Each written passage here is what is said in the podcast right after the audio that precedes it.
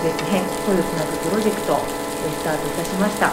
今回もスペシャルなゲストにお越しいただきました、えー、皆さんに、えー、聞いているので初めに、えーとえー、お名前とご職業よろしくお願いします。はい、えー、皆さんこんにちは。奈良市長の中川源と申します。よろしくお願いします。ありがとうございます。本当にお忙しい中もう年度末ではいありがとうございます。では早速、えーとまあ、文化芸術のラジオですのでそのことをお伺いはしたいんですけれども初めに、えーまあ、シンプルに私一市民として市長とこうやってお話しする機会もあまりないので普段こう感じていることというか素朴な疑問なんですけれども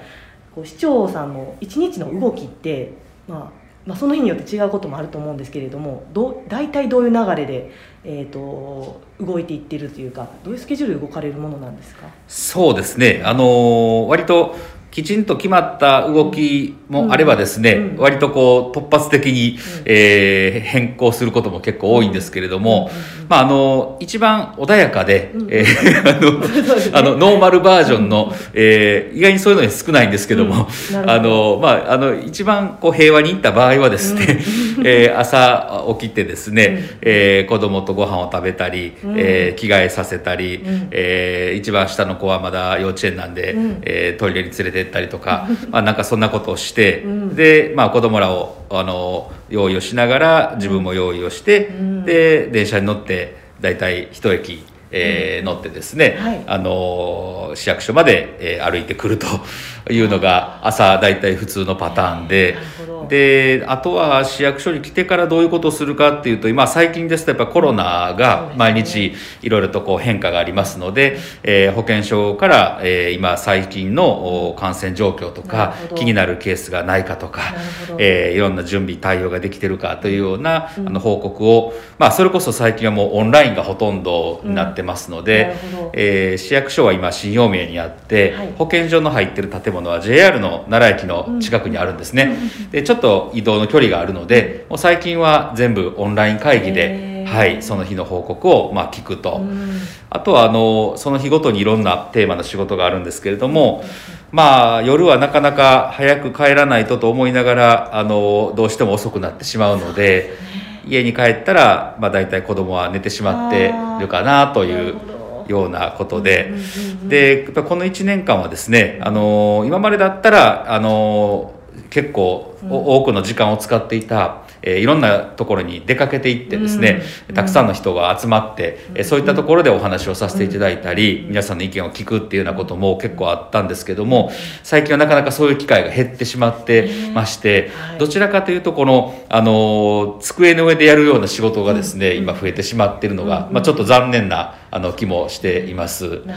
はいあとは、まあ、あのよく言われるんですけど、うん、えー、土曜日とか日曜日とかですね、休みの日はどうしてますかっていう話なんですけども、うんうんうん、まあ、あのコロナの動きがあるので、うん、あの基本的にはずっと、まあ、ずっと投資では仕事はしています、うん、なるほど。でただまあちょっと例えば土日でも夕方早めに帰れる日がたまにあったりとかですね、ね。うん、朝ちょっとだけあのゆっくりスロースタートでいい日があったりという時はちょっとありますので、まあ、そういった時には、そうですね。あの前だったらね結構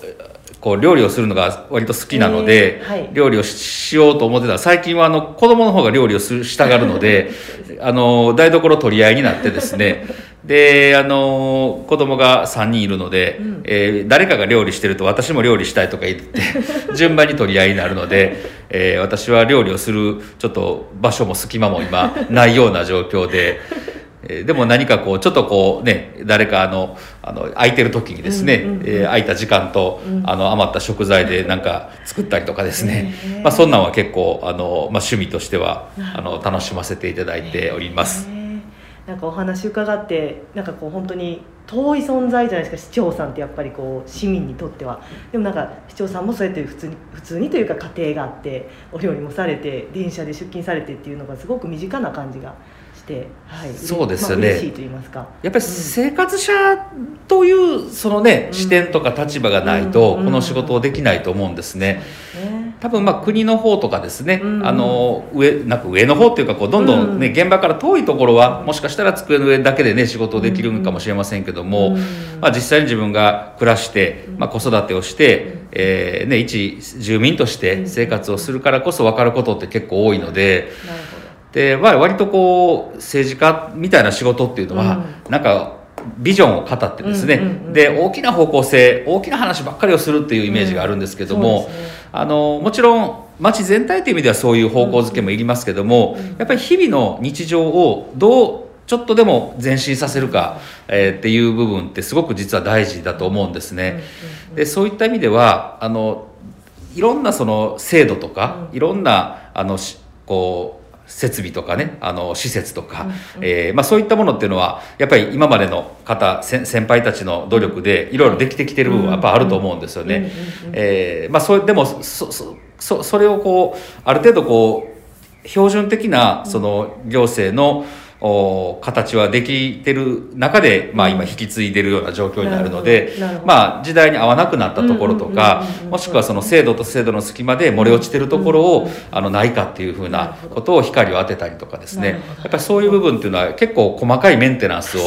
していくべきところがねあるのかなと思いますね。すごくだから地道実は地道であの一歩ずつ進めていくようなことがそうなんですよね。多いということですね。そうですね。うんうんうん。なんかこう一つ分かりやすい何かね、あのメッセージ性のあるようなね、うん。政策を一つだけやるっていうのは、まあ、これももちろんうんうん。いいことではあるんですけども、うんうんうん実際のほとんどの業務は、うん。まあ、あのサービス利用者の方でなければ気づかないようなところをですねちょっとこうし修理するようなですね